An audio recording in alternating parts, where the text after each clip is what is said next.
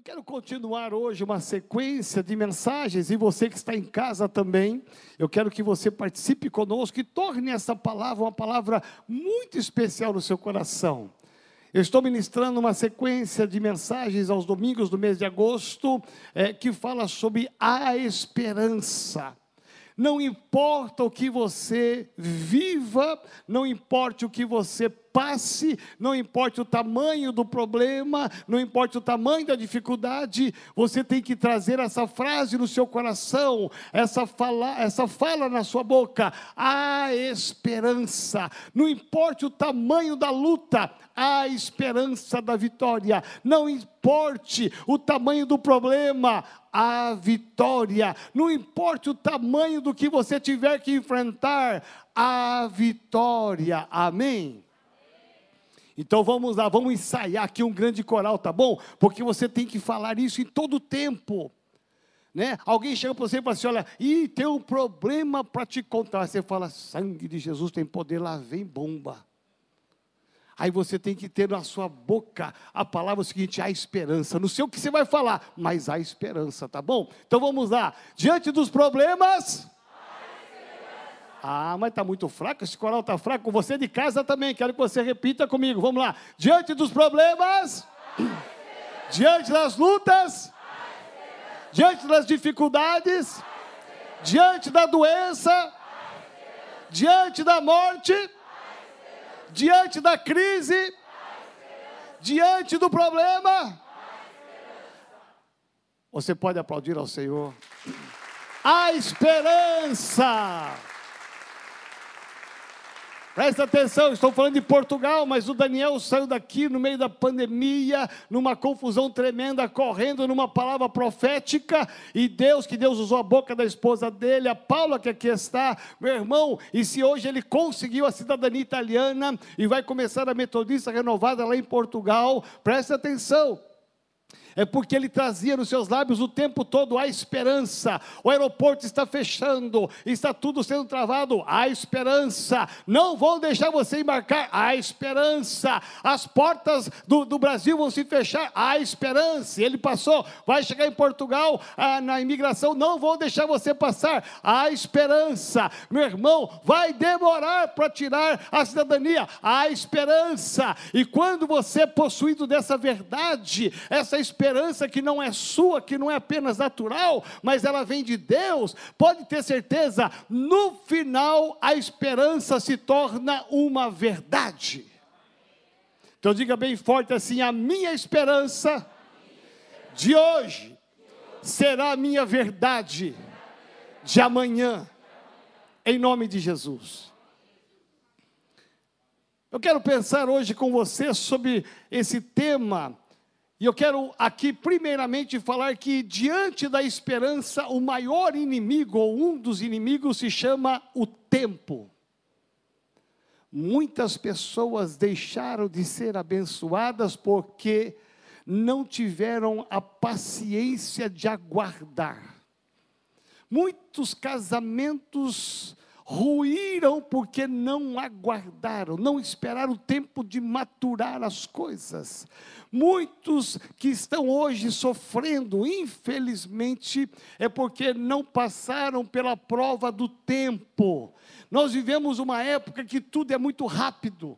Nós queremos as coisas rápidas. Olha só, vai na sua casa, deve ter Wi-Fi lá, amém? Sim ou não? Eu acho que a grande maioria tem. Aí você está no celular, está trabalhando, cai a internet. Como é que você reage?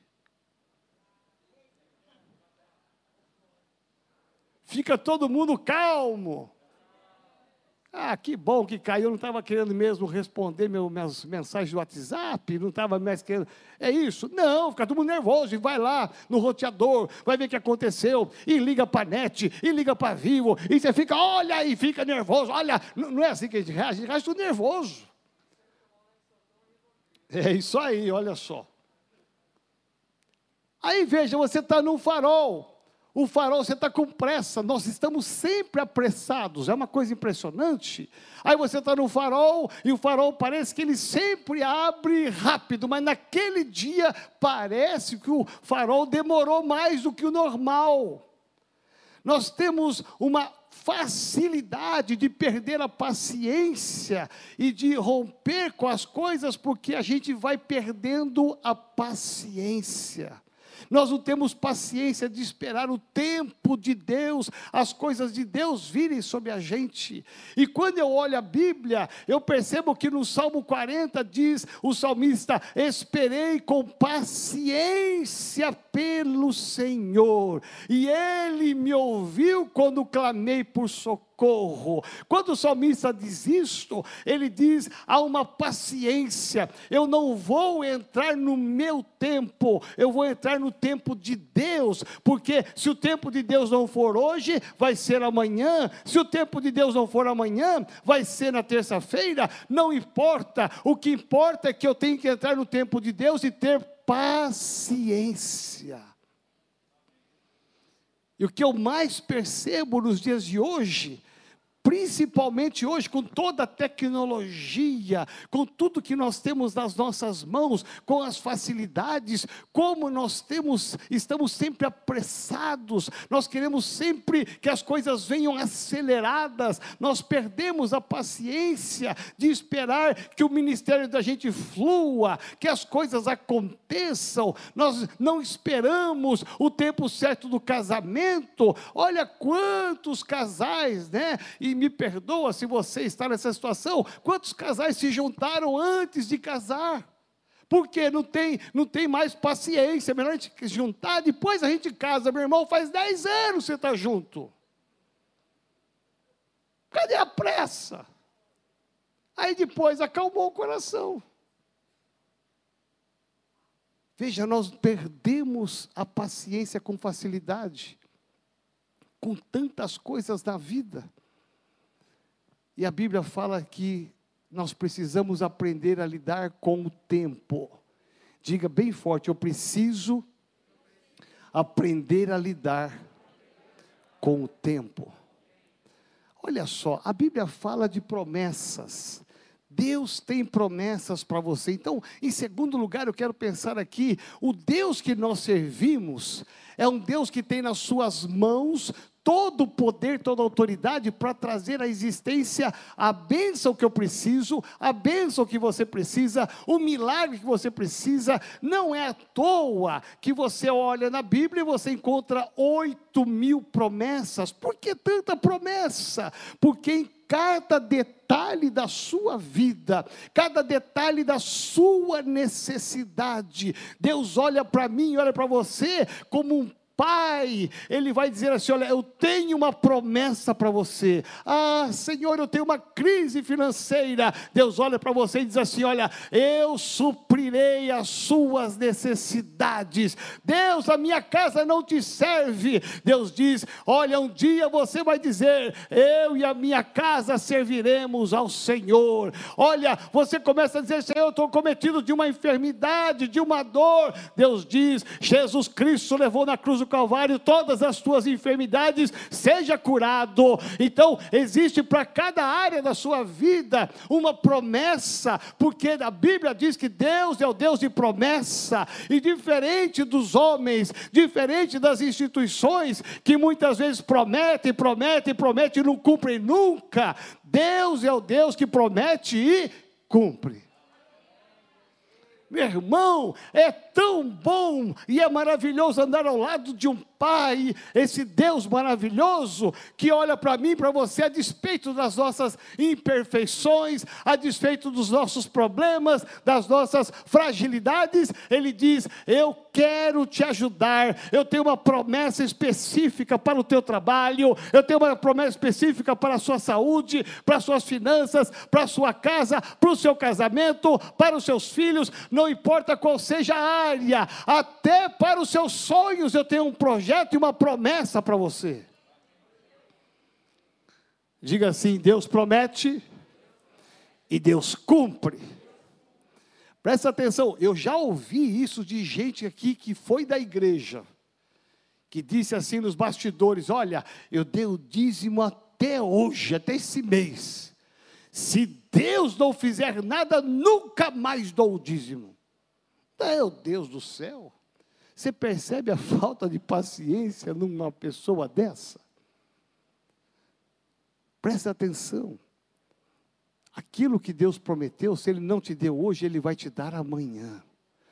Deus não é homem que minta. Ele cumpre a sua palavra. Então, se você é fiel a Deus, não se preocupe, em algum momento Deus abrirá a janela do céu, em algum momento a tua cura virá, em algum momento a salvação da sua família virá, em algum momento a tua bênção, o teu milagre virá. Ah, pastor, mas eu estou esperando há 10 anos. Não desista. Jamais, não se esqueça disso, não desista dos teus sonhos, dos teus projetos, por causa que o tempo está passando, está passando, está demorando, eu vou esquecer, eu vou enterrar meus sonhos, eu vou esquecer da minha fé. Não desista jamais, porque em algum momento da sua história, Deus vai te abençoar e você vai dizer assim: olha, valeu a pena esperar esperar a promessa de Deus se cumprir, porque ela se cumpriu. Olha só, vamos pensar num homem na Bíblia que esperou 40 anos, aliás, 80 anos para se cumprir uma promessa. Abra sua Bíblia comigo, o livro de Deuteronômio, Antigo Testamento, Deuteronômio, capítulo de número 34 os versos de 1 a 4. Vamos pensar aqui sobre Moisés. Um homem, eu quero que você preste bem atenção nesse texto, é um homem que tinha, ele tinha uma promessa, e ele vai contemplar essa promessa. E para mim isso é uma mensagem, é uma lição muito grande. Deus deu a ele 80 anos da sua trajetória para que ele pudesse contemplar essa promessa. Olha o que diz a Bíblia. Então subiu Moisés nas campinas de Moabe, guarda isso, campinas de Moabe, ao monte Nebo, aos, ao cume de Pisga, que está de frente de Jericó, de frente a Jericó, guarde isto. E o Senhor lhe mostrou toda a terra de Gileade, até Dan, e toda a Naphtali, e a terra de Efraim, e a Manassés, e a toda a terra de Judá até ao mar ocidental e a Neguebe e a campina do vale de Jericó, a cidade das palmeiras até Zoar. Disse-lhe o Senhor: esta é a terra que, sob juramento, prometi a Abraão, a Isaque e a Jacó, dizendo: A tua descendência darei, eu te faço vê-la com os próprios olhos, porém não irás para lá. Eu tive o privilégio de estar em Jerusalém duas vezes. Este ano, por conta da pandemia, nós, nós cancelamos a nossa viagem a Israel, que ia ser agora em outubro. Mas eu tive o privilégio de ir duas vezes. Na segunda vez que eu fui em Israel com a caravana da nossa igreja, foi maravilhoso, porque nós fomos lá nos muros de Jericó. E ali os muros, o muro, são muros porque são dois muros. Depois um dia eu te explico por que são dois muros e não apenas um. Bom, tinha dois muros e nós estávamos ali no muro, uma região linda. De longe você avistava o pedaço do Rio Jordão, mas muito longe. E de longe um monte, muito alto, muito alto, que é esse monte Nebo.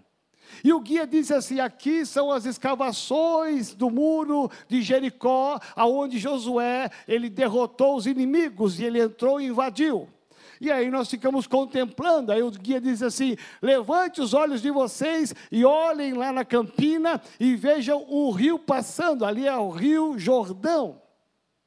Aí ele disse: Levante mais os olhos de vocês. E nós levantamos mais os olhos. Era uma montanha enorme, mas muito distante. E ele disse: Se vocês olharem na linha reta aqui, foi lá exatamente lá no cume daquele monte Nebo que Moisés esteve. Foi lá que Moisés chegou depois de 40 anos no deserto, que Moisés chega e Deus fala para ele: olhe para a Terra Santa. Ali já não é mais a Terra Santa. A Terra Santa é de lá para cá. E Deus disse para Moisés: Moisés, levanta os teus olhos e contempla o que eu te prometi há 40 anos atrás. Moisés tinha 80 anos de ministério, ele chega com 120 anos agora, depois de 80 anos do seu ministério, depois de 40 anos de promessa, em que Deus disse para ele: pega esse povo e caminha para o deserto, e você chegará numa terra boa, que tem que mana leite, mel e ali vocês serão prósperos. E Deus trouxe promessas e mais promessas para Moisés, e Moisés tomou posse dessa promessa, levou o povo do Egito até até Canaã, até próximo a Canaã, e quando chega próximo a Canaã, Deus olha para ele e diz assim: Olha, dá uma olhada, presta atenção no que eu vou te dizer aqui. Deus disse para Moisés: Contempla com os teus olhos a terra que eu prometi sob juramento aos teus pais, Abraão, Isaque e Jacó. Eu prometi, e você verá que ela existe, ela é real, ela está diante dos seus olhos, mas você não entrará nessa terra. Presta atenção, eu não vou ministrar porque que ele não vai entrar nessa terra, que é uma outra mensagem, mas é interessante que ele pôde ver verdadeiramente a terra. Ele já tinha mandado os espias, ele sabia que a terra era boa, ele sabia que tudo que Deus havia prometido já era verdade, mas Deus fez questão que no fim da vida dele, aos 120 anos de idade, ele pudesse ver com seus próprios olhos, ele não apenas ouviu dos espias que ela existe, mas Deus fez questão que ele fosse naquele alto cume e ele olhasse de lá, visse o rio Jordão passando, visse as muralhas muralhas de Jerusalém, de Jericó, e ele pudesse dizer: realmente aquilo que Deus me prometeu existe e é real. Diga assim: tudo que Deus prometeu, Ele cumprirá. Agora eu quero ir com você para o Novo Testamento, Evangelho de Lucas, capítulo 2. E nós vamos para um homem que pouco se fala sobre ele. Lucas registra o nascimento de Jesus. E Lucas vai falar de um homem chamado Simeão. Normalmente esse homem não faz muito parte da história, não é muito comentado. Esse homem passa quase que desapercebido, ele é uma pessoa de idade. Ele é uma pessoa que tem muita idade. A Bíblia não fala qual a idade dele, mas era um ancião. Esse homem, ele tinha muita idade. Lucas capítulo 2, de 25 a 32, diz assim: Havia em Jerusalém um homem cujo nome era Simeão. E este homem era justo, olha a característica dele: justo e temente a Deus, esperando a consolação esperando a consolação de Israel, e o Espírito Santo estava sobre ele. E e fora-lhe revelado pelo Espírito Santo que ele não morreria, guarda isso, ele não morreria antes de ter visto Cristo do Senhor. E pelo Espírito foi ao templo, e quando os pais trouxeram o menino Jesus para com ele procederem segundo o uso da lei, ele então o tomou em seus braços e louvou a Deus e disse: Agora, Senhor, despedes em paz o teu servo segundo a tua palavra pois já os meus olhos viram a tua salvação, a qual tu preparaste perante a face de todos os povos, luz para iluminar as nações e para a glória de teu povo Israel. Meu irmão, este homem recebeu pelo Espírito Santo no passado uma promessa, que ele não morreria, guarda isso, sem antes ver o nascimento do prometido. Ele não morreria, presta atenção, passaram-se os anos, passaram-se as décadas, nada aconteceu, Jesus não nasceu. Ah, meu irmão, aquele homem sabia, eu tenho uma promessa.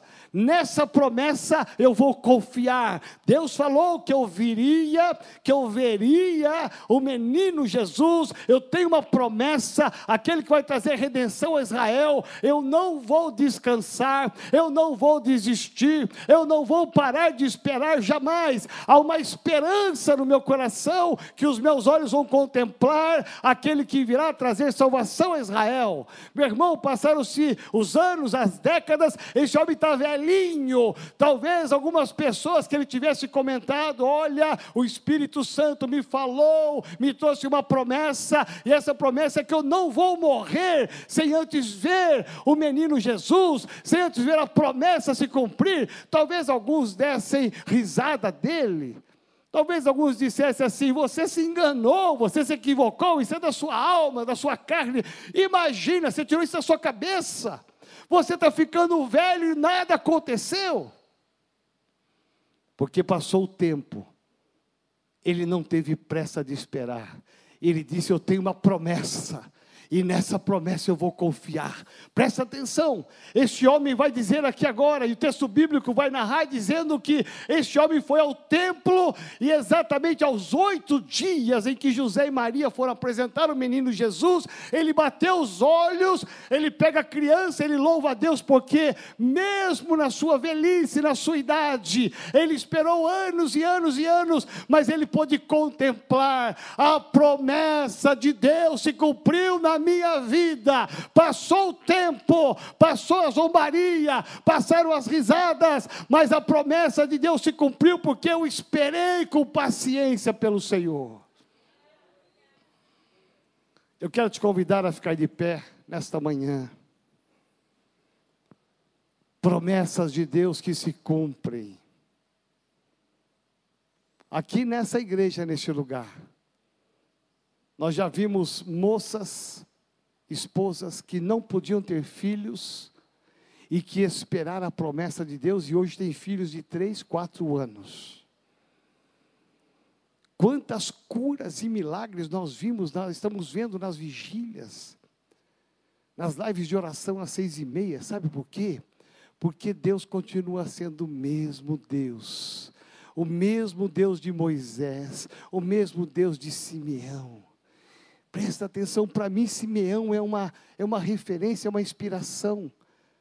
Ele não teve pressa, ele não abandonou a sua fé, ele não desistiu. Eu tenho uma promessa, e nessa promessa eu vou confiar, eu não vou entregar os pontos, eu não vou desistir no meio do caminho. Às vezes você tem uma promessa de algo muito grande, e parece que quanto mais passa o tempo, parece que mais distante está, parece que as coisas mais difíceis estão. Presta atenção, este homem foi ficando com idade, idade, este homem tinha talvez a certeza, os amigos, os familiares, ele vai morrer não vai acontecer nada com ele, ele vai morrer e a promessa não vai se cumprir. Talvez os mais incrédulos, os apressados da época diziam: ele já era, ele se confundiu, ele não tem a cabeça no lugar, mas aquele homem sabia: eu tenho uma promessa, e nessa promessa eu vou confiar. Por isso que ele diz: Senhor, está nos meus braços a promessa. Torna, Deus torna visível a Moisés a promessa. Olha lá, Moisés. A terra está lá. Gente, quando o guia falou para todos nós, estamos em 40 pastores. Ele falou: levanta os olhos e veja o Rio Jordão lá no meio, distante, longe. Nós vimos. Não tem uma visão muito clara, porque era muito longe. Mas quando ele disse: Levanta mais os olhos de vocês nós só vimos uma montanha gigante, muito distante. E disse: Foi lá, daquele lugar que Moisés chegou. Gente, nós somos tomados de uma, uma experiência sobrenatural. Imaginar o grande homem de Deus, Moisés, no cume daquela montanha, olhando um cenário que eu imagino que ele contemplou a terra que ele sabia que existia, mas agora ele está contemplando com os seus olhos a promessa que ele esperou anos. Nos arrepiamos, choramos, porque é como se a gente voltasse no tempo milhares de anos e olhássemos agora não só para aquele cume daquele monte, mas olhássemos para Deus e disséssemos: Deus, Tu és o Deus da promessa. Nós estamos pisando aqui em Jerusalém, nessa muralha, porque o Senhor é Deus de promessa. Moisés viu e ele teve certeza: Deus não falhou. Simeão esperou anos, décadas o tempo passou, mas um dia, os seus olhos contemplaram, chegou a promessa: Senhor, eu posso descansar. Pode me levar agora, porque a tua promessa já se cumpriu na minha vida.